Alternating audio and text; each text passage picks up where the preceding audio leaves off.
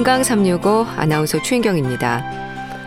안압이 높아서 발생하는 경우도 있지만 안압이 정상 범위에 있어도 발병 위험이 높은 질환, 녹내장입니다.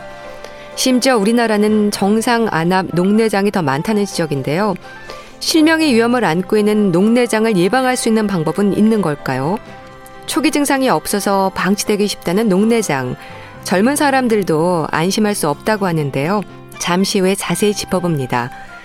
그리고 환자들의 영양 관리, 특히 위암 환자들의 음식과 영양에 대해서 알아보는 시간도 준비되어 있습니다. 건강 365 이승환의 세상에 뿌려진 사랑만큼 듣고 시작하겠습니다.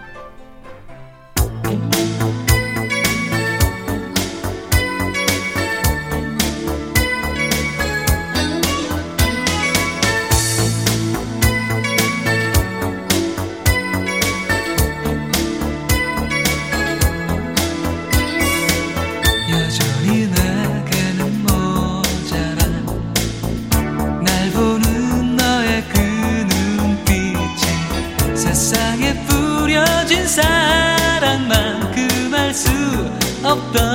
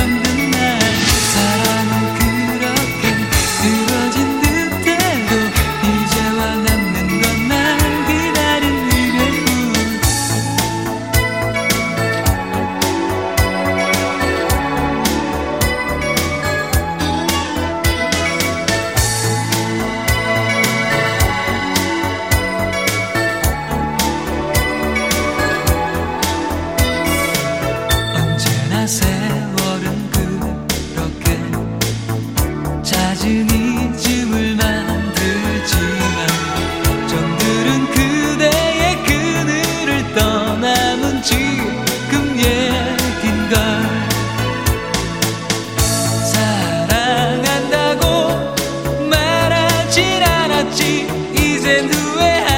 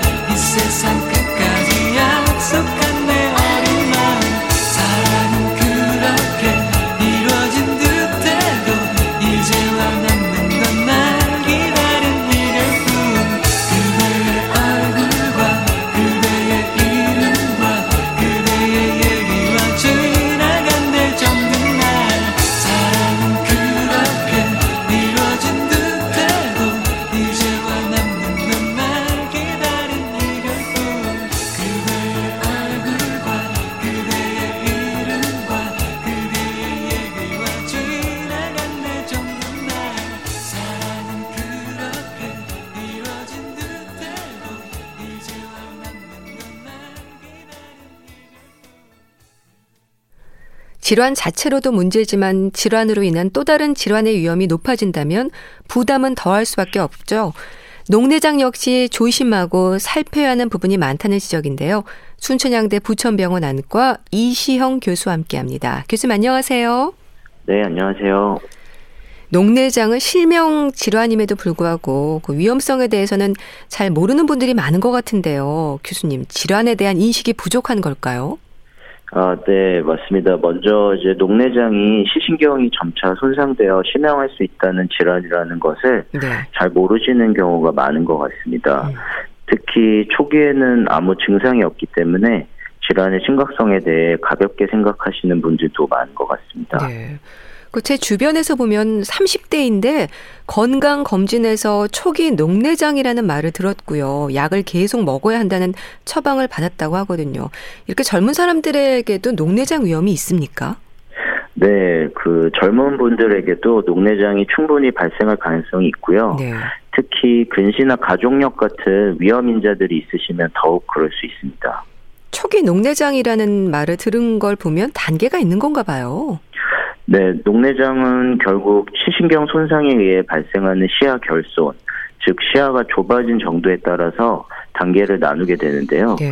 그 시야 결손이 심하지 않은 경우 초기라고 하고 만약에 이제 시야 결손이 심해져서 극히 일부 시야만 남아 있는 경우 이를 말기 녹내장이라고 합니다. 그럼 녹내장도 노화가 원인이지 않을까 싶은데 꼭 그런 건 아니라는 얘기인가요? 앞서 이제 젊은 사람들에게도 녹내장이 발생할 수 있다고 말씀드렸는데 네. 어, 고령은 녹내장 발생의 주요 원인 중 하나입니다. 음. 그래서 결국 시신경이 퇴행성 과정을 거쳐서 손상이 되기 때문에 나이가 많은 것과 밀접한 연관성을 가지게 됩니다. 네. 근데 사실 젊은 사람들의 경우에는요, 눈 건강을 위한 건강검진에 신경 쓰는 경우가 많지 않잖아요. 그러니까 시력 교정술을 위해서 병원에 가지 않는 한 시력을 측정하는 정도가 안과 검진이지 않나 싶은데 어떨까요? 네, 맞습니다. 일반적으로는 특별히 가족분 중에 안과 질환이 있으시거나 하지 않으면 별도로 건강검진 중에서 안과 검진 따로 받지 않으시는 것 같습니다. 네. 그 젊은 녹내장과 중년 이후에 발생하는 녹내장이 차이가 있을까요? 그러니까 젊은 나이에 녹내장은 근시가 문제가 되는 경우가 많다고 하던데요. 네, 정확히 짚어주셨습니다.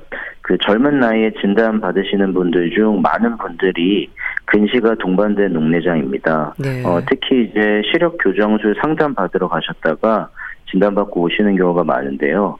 어, 중년 이후에 발생하는 녹내장과 차이를 말씀드리자면 네. 가장 큰 특징은 이제 추후 녹내장 손상이 실명 단계로까지 진행하는 경우가 많지 않다는 것입니다. 아. 하지만 이제 근시가 동반된 녹내장에서도 네. 추후 손상이 진행하는 경우가 있기 때문에 어, 정기적으로 검사를 통한 경과 관찰이 필요합니다. 네. 일단 녹내장이라고 하면 가장 먼저 떠올리는 게 안압인데요. 교수님, 안압이라는 게 뭘 말하는 건가요? 어, 안압은 이제 눈 안에 압력을 뜻하는 건데요. 네.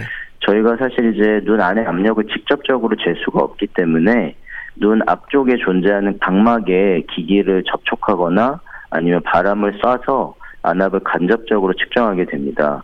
이 눈 안에는 이제 방수라는 물이 끊임없이 생성되고 배출되는데 이러한 과정에 문제가 생기면 네. 안압이 변화가 생기면서 안압이 오르거나 떨어지게 됩니다.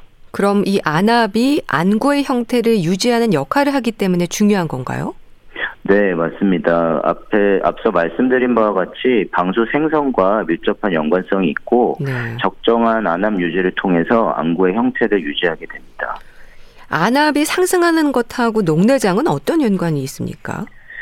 어, 눈은 이제 닫혀 있는 공간이기 때문에 네. 안압이 오르게 된다면 결국 눈 속 구조 중 압력에 영향을 받는 구조물이 손상을 받게 되는데요. 아. 시신경이 이 중에 대표적인 구조물입니다. 네. 시신경이 이제 압력이 상승에 의해서 눌리게 되면 어, 시신경 다발들이 손상을 입게 네. 되고 이로 인해서 시야결손을 동반하는 녹내장성 시신경 손상이 발생하게 됩니다. 그러니까 안압이 오르면서 시신경이 손상이 되는 거네요. 이 한 번 손상된 시신경은 회복될 수 없는 거죠. 네, 맞습니다. 아직 현대의학적으로는 이미 손상된 신경 조직을 다시 회복시키는 방법은 아직까지는 없습니다. 네. 그런데 우리나라 사람들의 경우에는 정상 안압의 녹내장이 더 많다고 들었습니다. 어떻습니까? 네, 맞습니다. 우리나라 및 일본을 비롯한 어, 동아시아 국가에서는 서양에 비해서 안압이 정상 범위인 정상 안압 녹내장 발생률이 더욱 음. 높다고 알려져 있고요. 네. 많게는 전체 녹내장 환자의 한 80% 정도 가까이 된다고 알려져 있습니다. 네. 그럼 이 얘기는 녹내장 발병 위험에 있어서 안압 외에 또 다른 요인들이 있다는 얘기인가요? 네, 일반적으로 정상안압 녹내장에서는 안압 위의 요인들이 중요하다고 알려져 있고요. 네. 아직 정확히 밝혀지진 않았지만 대표적으로 혈관 인자, 즉 고혈압, 당뇨 아. 같은 혈관 관련 질환, 예. 혹은 이제 시신경 주변에 혈관들이 있는데 그쪽 혈관에 이상 소견이 있는 경우 네. 정상안압 녹내장이 발생할 수 있다고 알려져 있고요.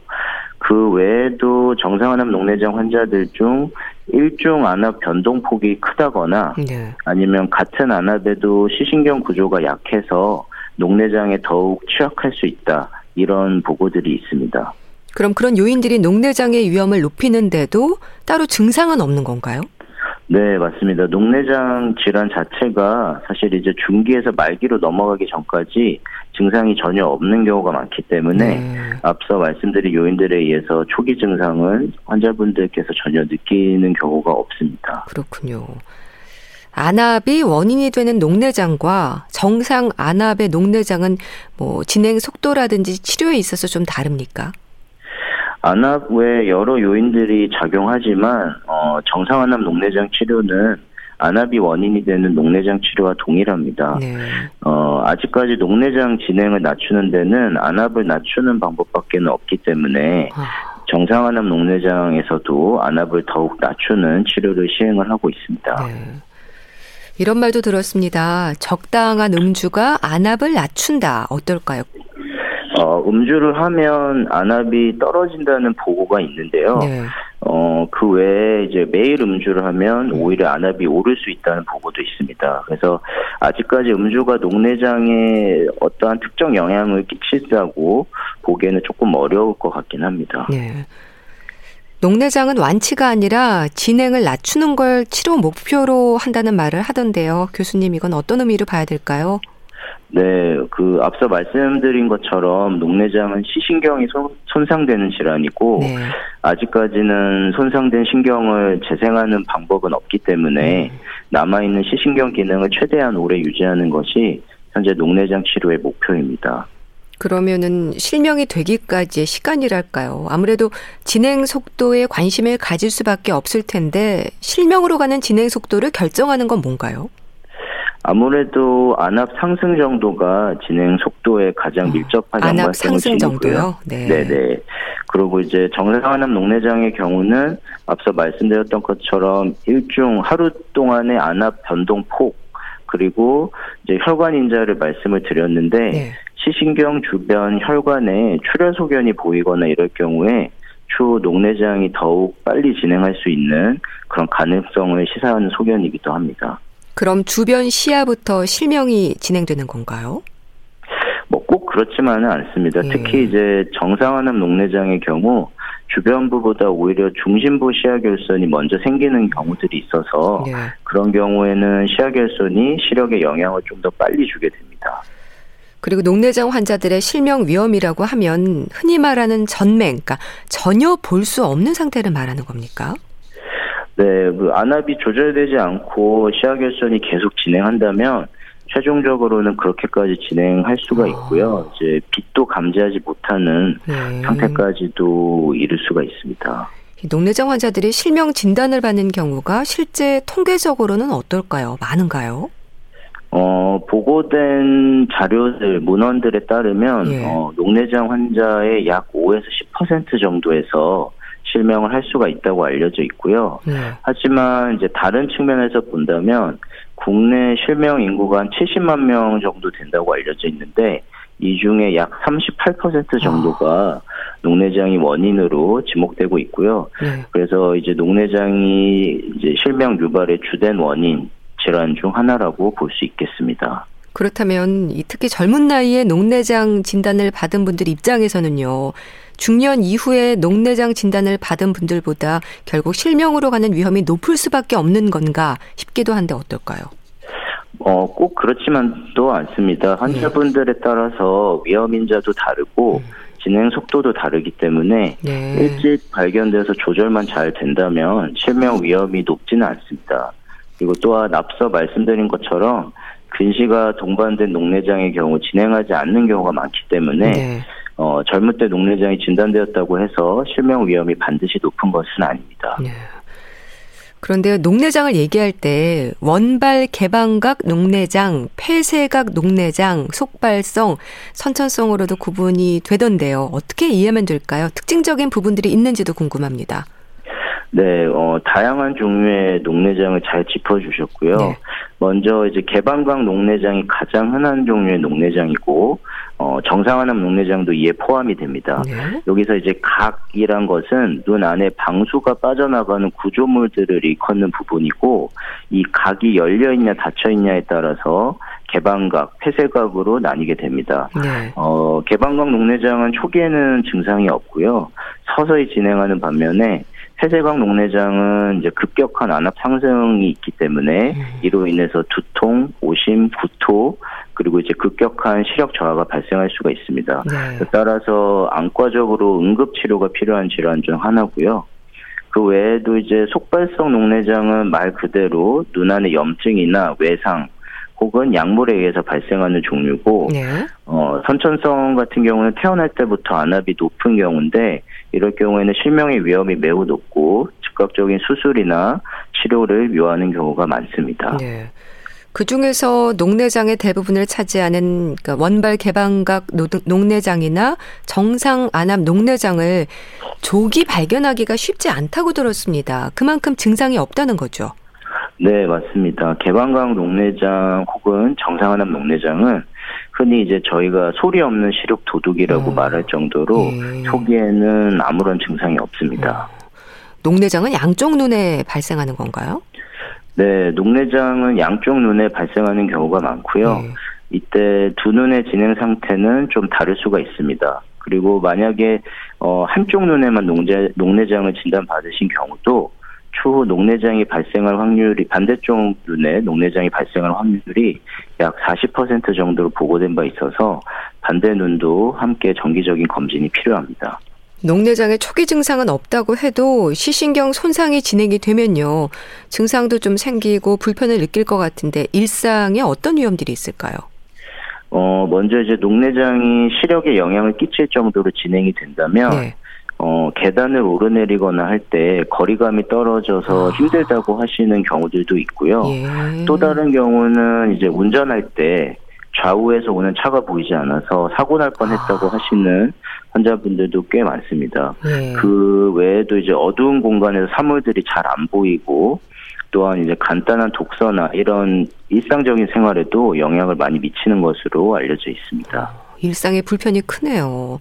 네. 이 농대장 치료는 완치가 아니라 진행을 늦추는 관리라고 하셨잖아요. 약물 치료를 말하는 걸까요? 네. 일반적으로 이제 녹내장 치료는 안약 저만 치료로 약물 치료 이걸로 시작을 합니다. 하지만 이제 말씀하신 것처럼 진행을 늦추는 치료인데 네. 만약 안약 저만만으로 녹내장 진행이 멈춰지지 않는다면 레이저 치료나 수술적 치료도 고려하게 됩니다. 치료 기간이 길 수밖에 없을 텐데 합병증의 위험이라든지 하는 부분은 없습니까? 어, 약물 치료는 아무래도 이제 평생 안약을 쓰셔야 하는 경우가 대부분이어서 네. 이런 약물 관련 합병증이 생길 수가 있습니다. 음. 어, 약제 종류에 따라서 좀 다를 수 있긴 한데 네. 어, 눈 주변에 다크서클이 있거나 아니면 이 생기거나 아니면 위쪽 눈꺼풀이 이렇게 움푹 꺼져 보인다든지 네. 아니면 속눈썹이 길어진다든지 하는 눈 주변 변화가 있을 수 있고요. 네. 그 외에도 눈 충혈이나 통증, 건조감 등 다양한 증상이 나타날 수가 있습니다. 네. 전신적으로는 이것도 종류에 따라 조금 다를 수 있는데 폐질환이나 심장 질환이 악화되는 경우도 있고요. 그 외에도 이제 졸림증 같은 다양한 증상도 나타날 수가 있습니다. 네. 또 녹내장 환자가 알츠하이머병 발생 위험이 높다는 건 어떤 의미일까요? 녹내장은 이제 시신경이 손상이 되는 일종의 신경 퇴행성 질환이기 때문에 네. 최근 대표적인 신경 퇴행성 질환인 알츠하이머병과 연관성이 높음이 보고되고 있습니다. 어, 특히 알츠하이머병에서 나타나는 특징적인 변화가 녹내장 환자의 망막이나 시신경에도 나타난다는 어. 보고들이 있어서요. 네. 두 질환 사이의 연관성이 최근 좀 주목을 받고 있습니다. 네.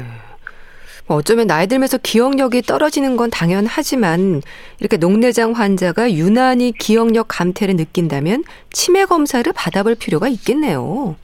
네, 맞습니다. 여러 문헌에서 관련 보고를 한 적이 있고요. 네. 저희 연구진도 이제 보험공단 자료를 사용해서 확인한 결과 국내 녹내장 환자에서 알츠하이머병 발생률이 1.4배 어. 높다고 확인한 바 있습니다. 예. 따라서 녹내장 치료를 받고 계신데 기억력이 최근에 좀 유난히 떨어진다 예. 하면은 이에 대한 검사를 좀 받아보시는 것도 좋을 것 같습니다. 그런데 개방각 녹내장 환자에게 특히 알츠하이머병의 위험이 높은 건 왜 그럴까요? 다른 기저 질환들과의 연관도 궁금합니다. 네, 일단 앞서 말씀드린 것처럼 두 질환 모두 고연령 환자에서 나타날 수 있는 신경 퇴행성 질환 중 하나이고요. 네.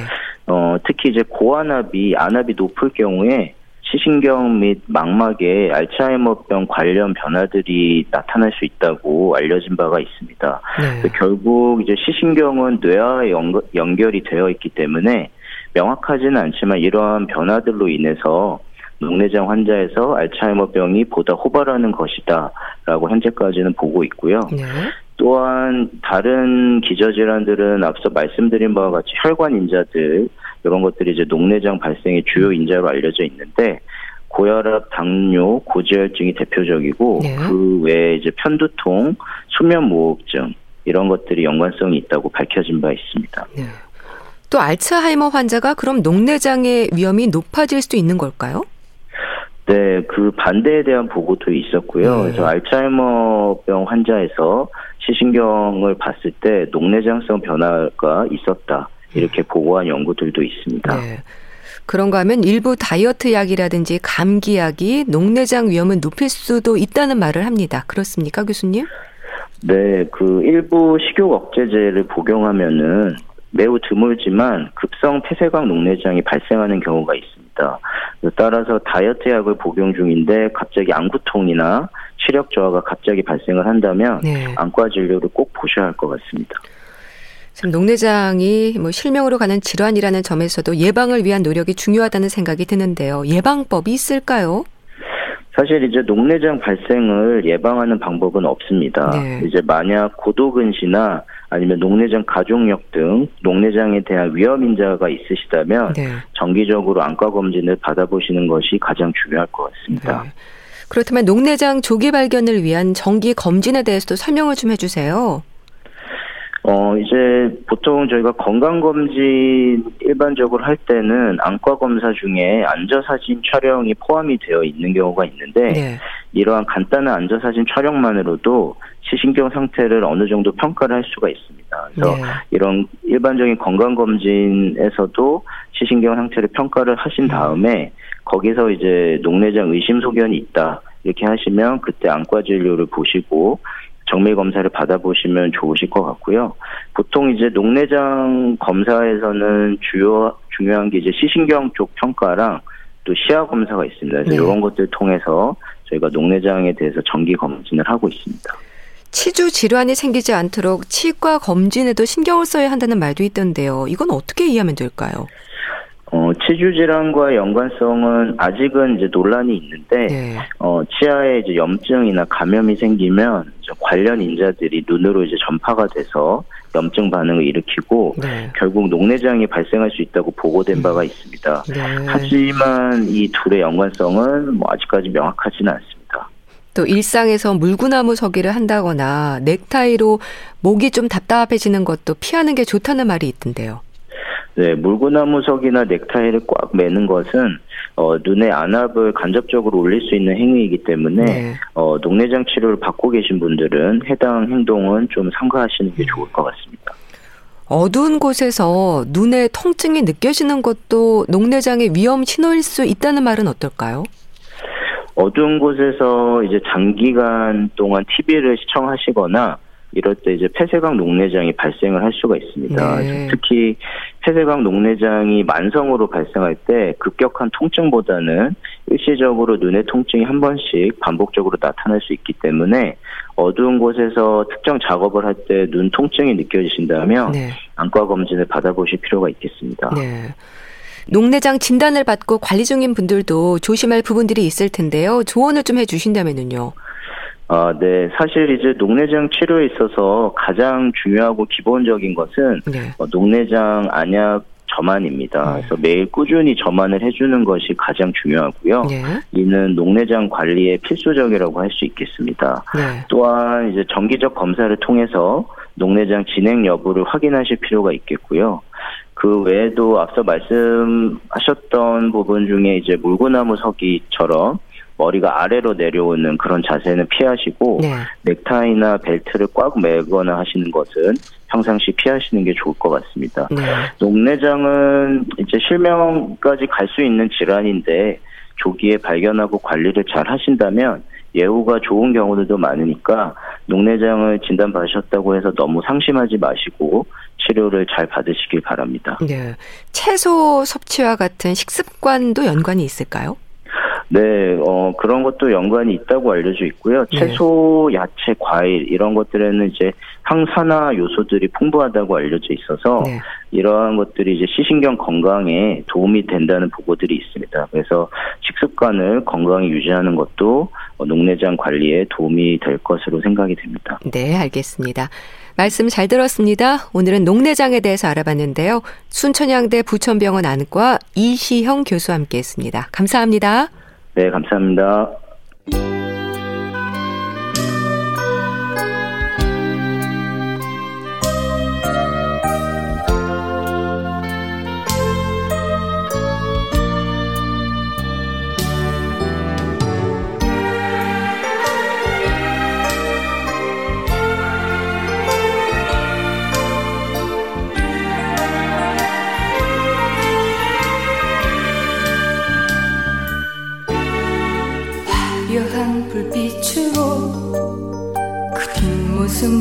보이면 안녕이란 말도 없이 사라진 그대. 쉽게 흘려진 눈물 눈가에 가득히 고여 거리는 온통 투명한 유리알 속 그대 따뜻한 손이라도 잡아볼 수만 있었다면 아직은 그대의 온기 남아 있겠지만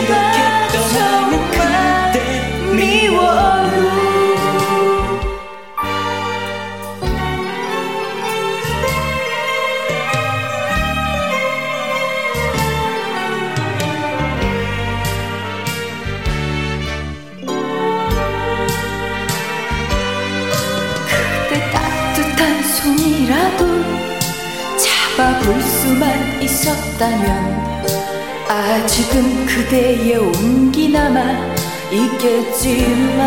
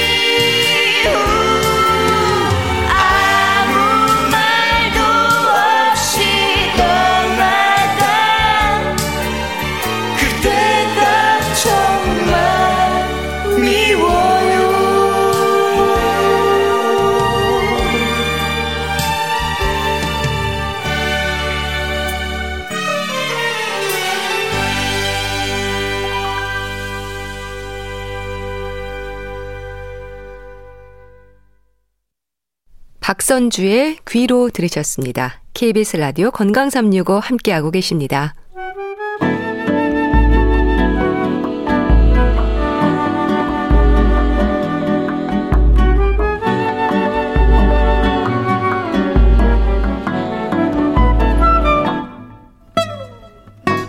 건강한 하루의 시작.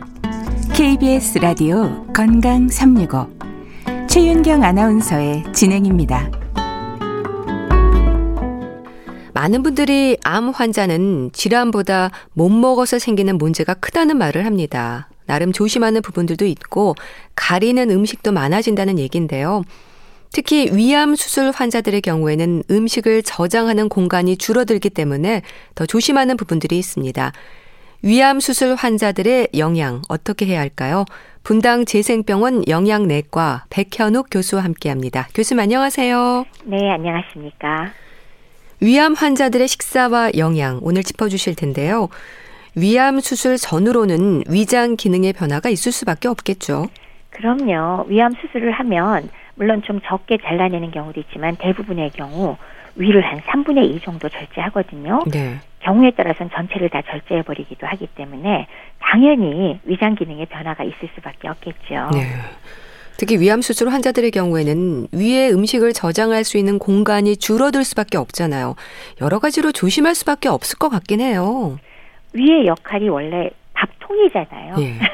밥을 밥통. 저장하는 것. 네. 네.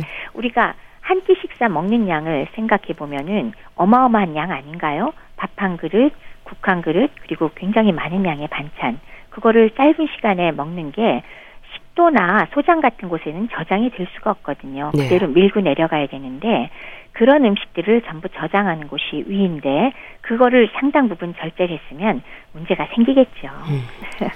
그럼 위암 수술 환자들의 식사 원칙이랄까요? 일단 입에서는 좀 당기더라도 과식을 하면 안 될 것 같은데 어떨까요?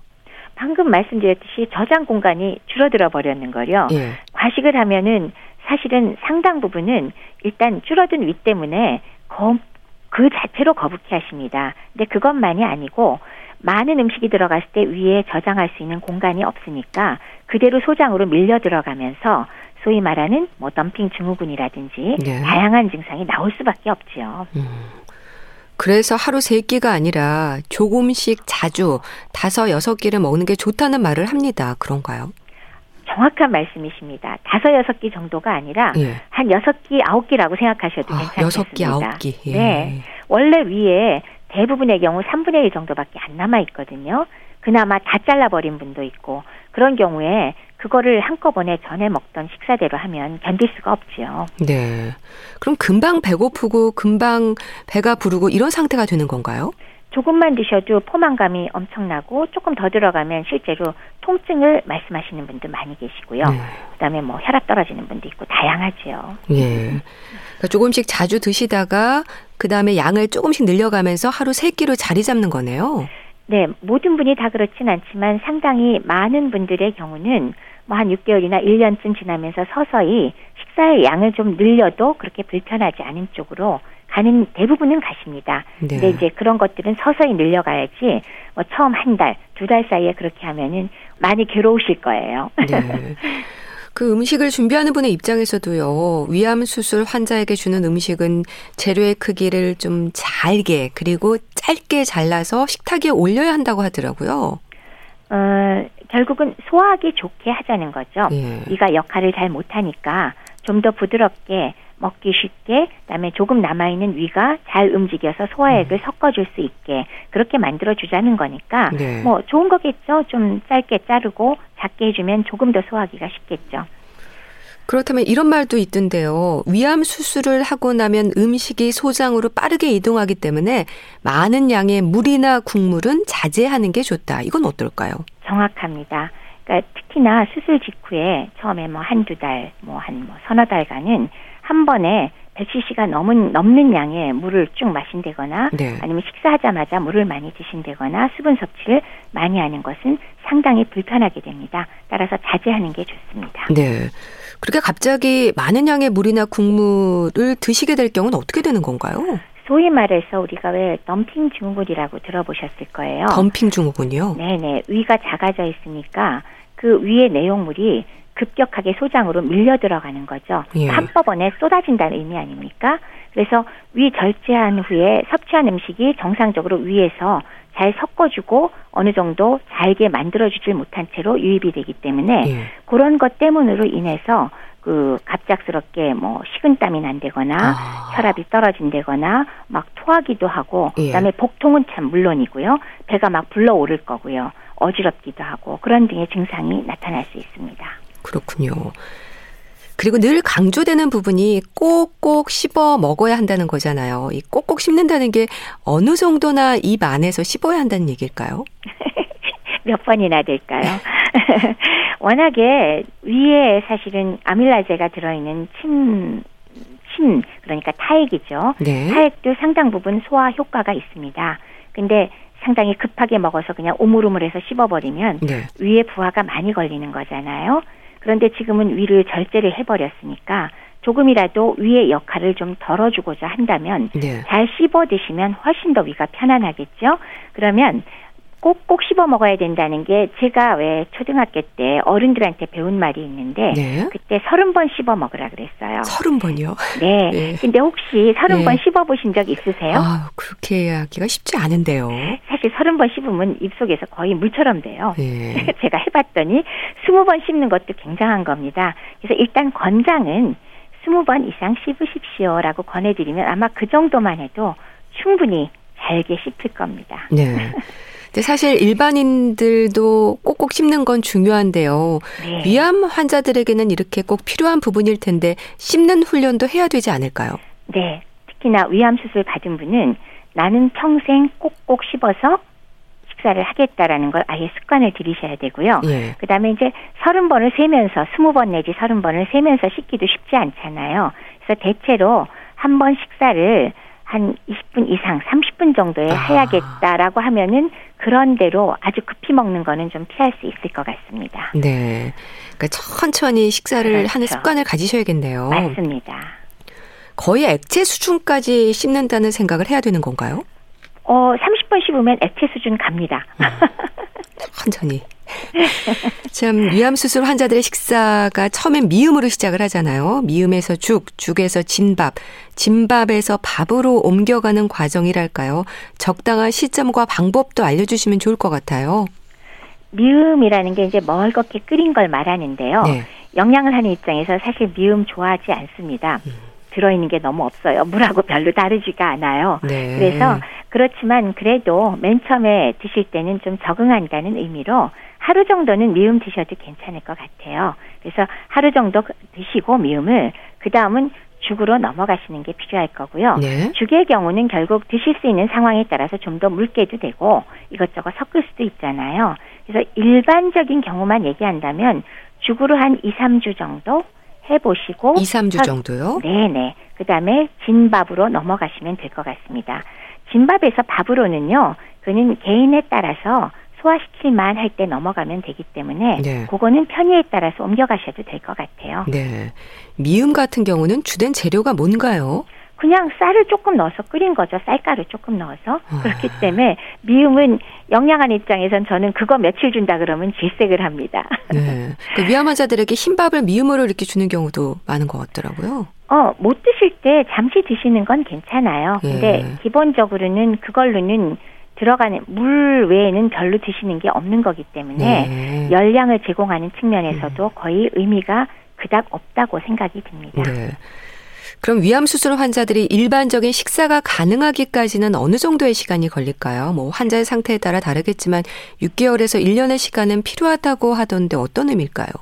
그러니까 일반적인 식사라 하면 아까 말씀드렸듯이 하루에 뭐 여섯 번, 일곱 번, 뭐 아홉 번까지도 나눠서 드시라 그랬잖아요. 네. 그럼 사실은 그 종일 잡숫고만 계신 거거든요. 아, 그렇겠네요. 그렇기 때문에 그냥 다른 사람처럼 비슷하게 하루 세 끼 식사와 약간의 간식 정도가 일반적인 식사라고 표현을 하시는 것 같습니다.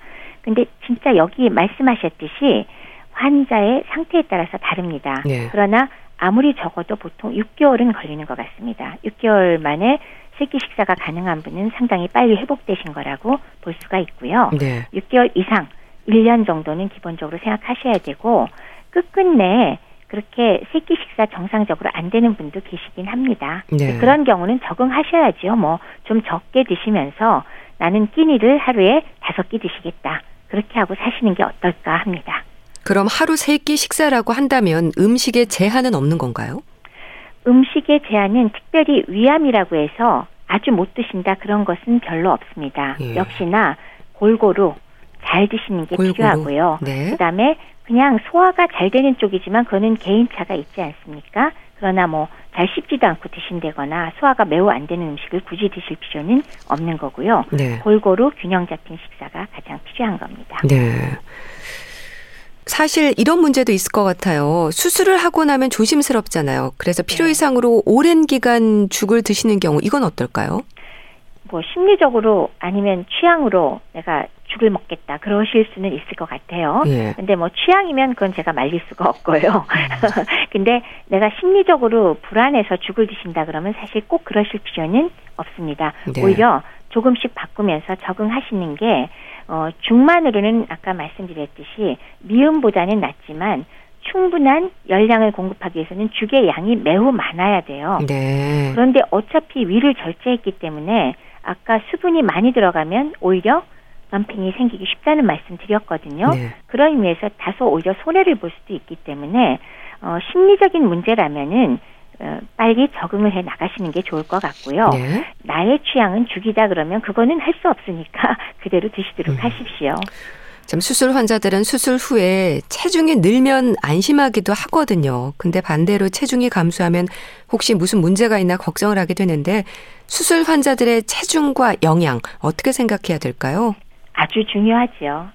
특히나 예전에 같으면은 위암 수술을 받고 일반적으로 한 달 혹은 2개월 이내에 원래 체중의 10 내지 15% 빠지는 경우가 굉장히 흔했습니다. 네. 10 내지 15%면 어느 정도냐 하면 60kg 성인으로 잡는다면 15% 하면 9kg가 되죠. 네. 그러니까 거의 10kg 정도의 체중이 한 달 사이에 빠지는 경우를 아주 흔히 보거든요.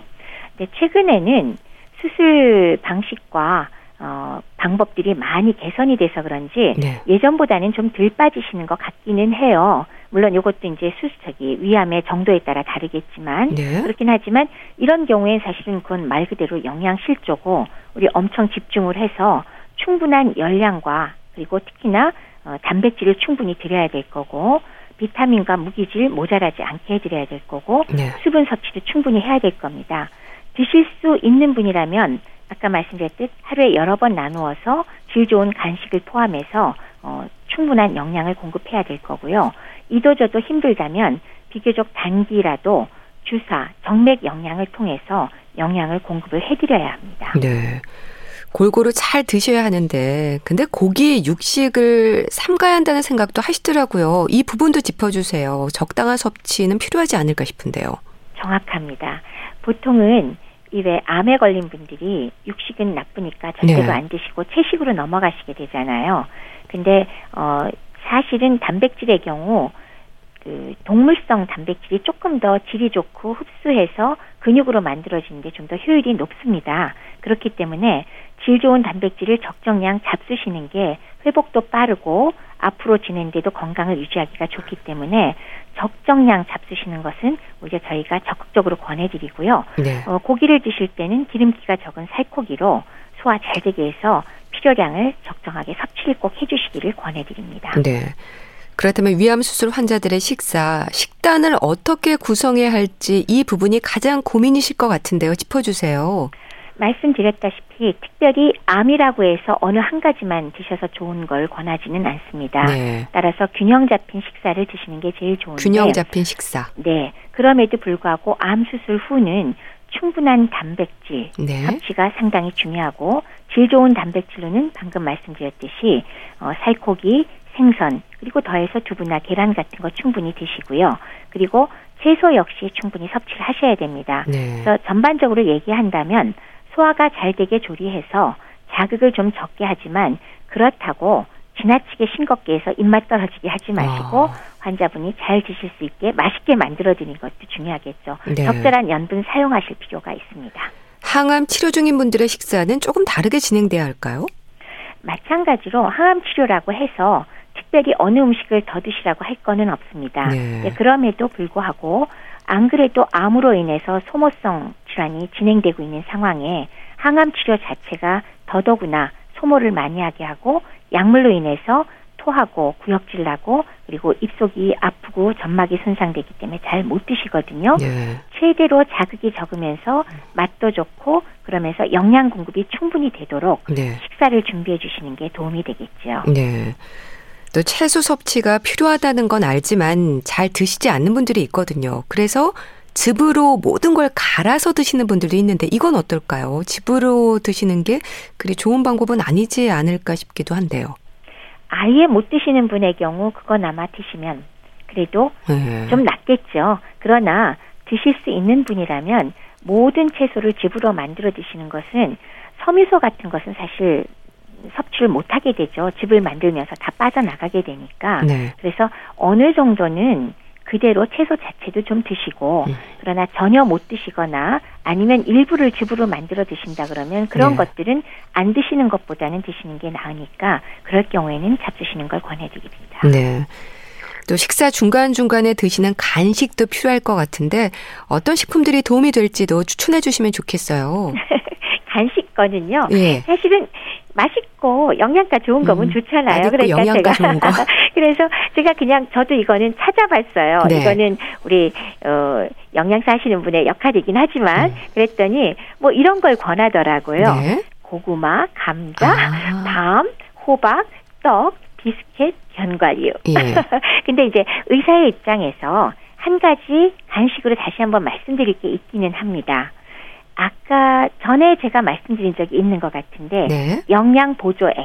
영양 보조액.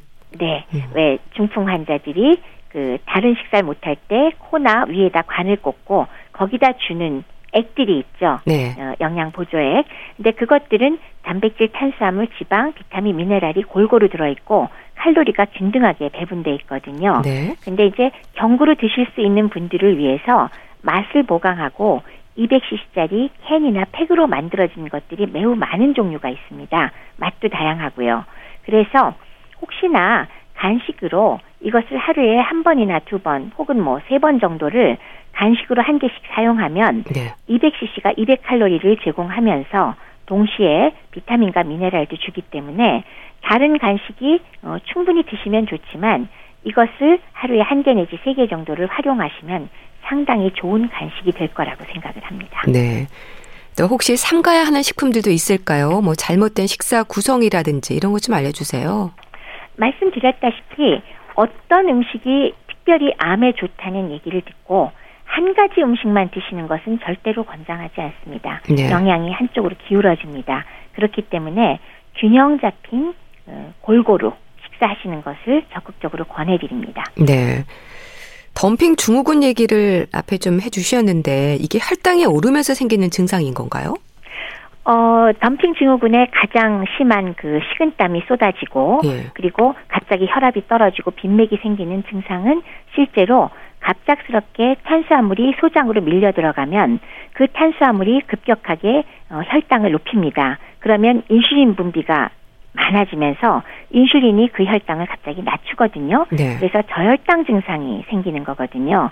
그래서 그게 식은땀이 나고 떨리고 그다음에 맥이 빨라지고 쓰러지기도 하고 정신이 혼미해지거든요. 네. 네, 그 이전에 뭐 배가 팩만 되고 복통이 생기는 거는 조금 더 물리적인 증상이겠고요.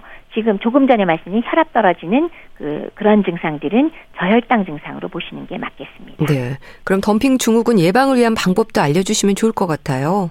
덤핑 증후군 예방을 위해서는 앞서 말씀 계속 드렸듯이 한꺼번에 많은 양을 급하게 드시는 것, 특히나 액체까지 포함해서 많이 드시면 소장으로 한꺼번에 음식이 밀려 들어가거든요. 네. 따라서 소식, 조금씩 천천히 드시고 나눠서 드시는 것이 가장 덤핑 증후군을 예방할 수 있는 방법이 됩니다. 네.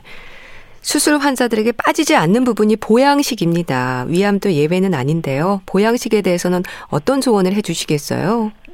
말씀드렸다시피 어느 한 가지만으로 암이 예방되거나 재발을 막거나 호전되지는 않습니다. 네. 그렇기 때문에 저는 다른 것보다도 그 소화가 잘 되고 질이 좋은 단백질을 포함한 영양이 균형 잡힌 그런 음식이 가장 좋은 보양식이라고 추천을 해드리겠습니다. 네, 알겠습니다. 말씀은 잘 들었습니다. 오늘은 위암 수술 환자들의 영양에 대해서 알아봤는데요. 분당 재생병원 영양내과 백현욱 교수와 함께했습니다. 감사합니다. 감사합니다. 박상민의 해바라기 보내드리면서 인사드릴게요. 건강365 아나운서 최인경이었습니다. 고맙습니다. 바람 소리에도 가슴이 글썽이 나봐 그대일까 그대 보낸 미련일까 기다림은 꿈속에서도 저기 나와 떠난 그대 혹시 오는 건 아닐까? 기쁠 때나 슬플 때나 아플 때도 함께 울고 웃어줬던 그대 못 견디게 그리운데 사랑해요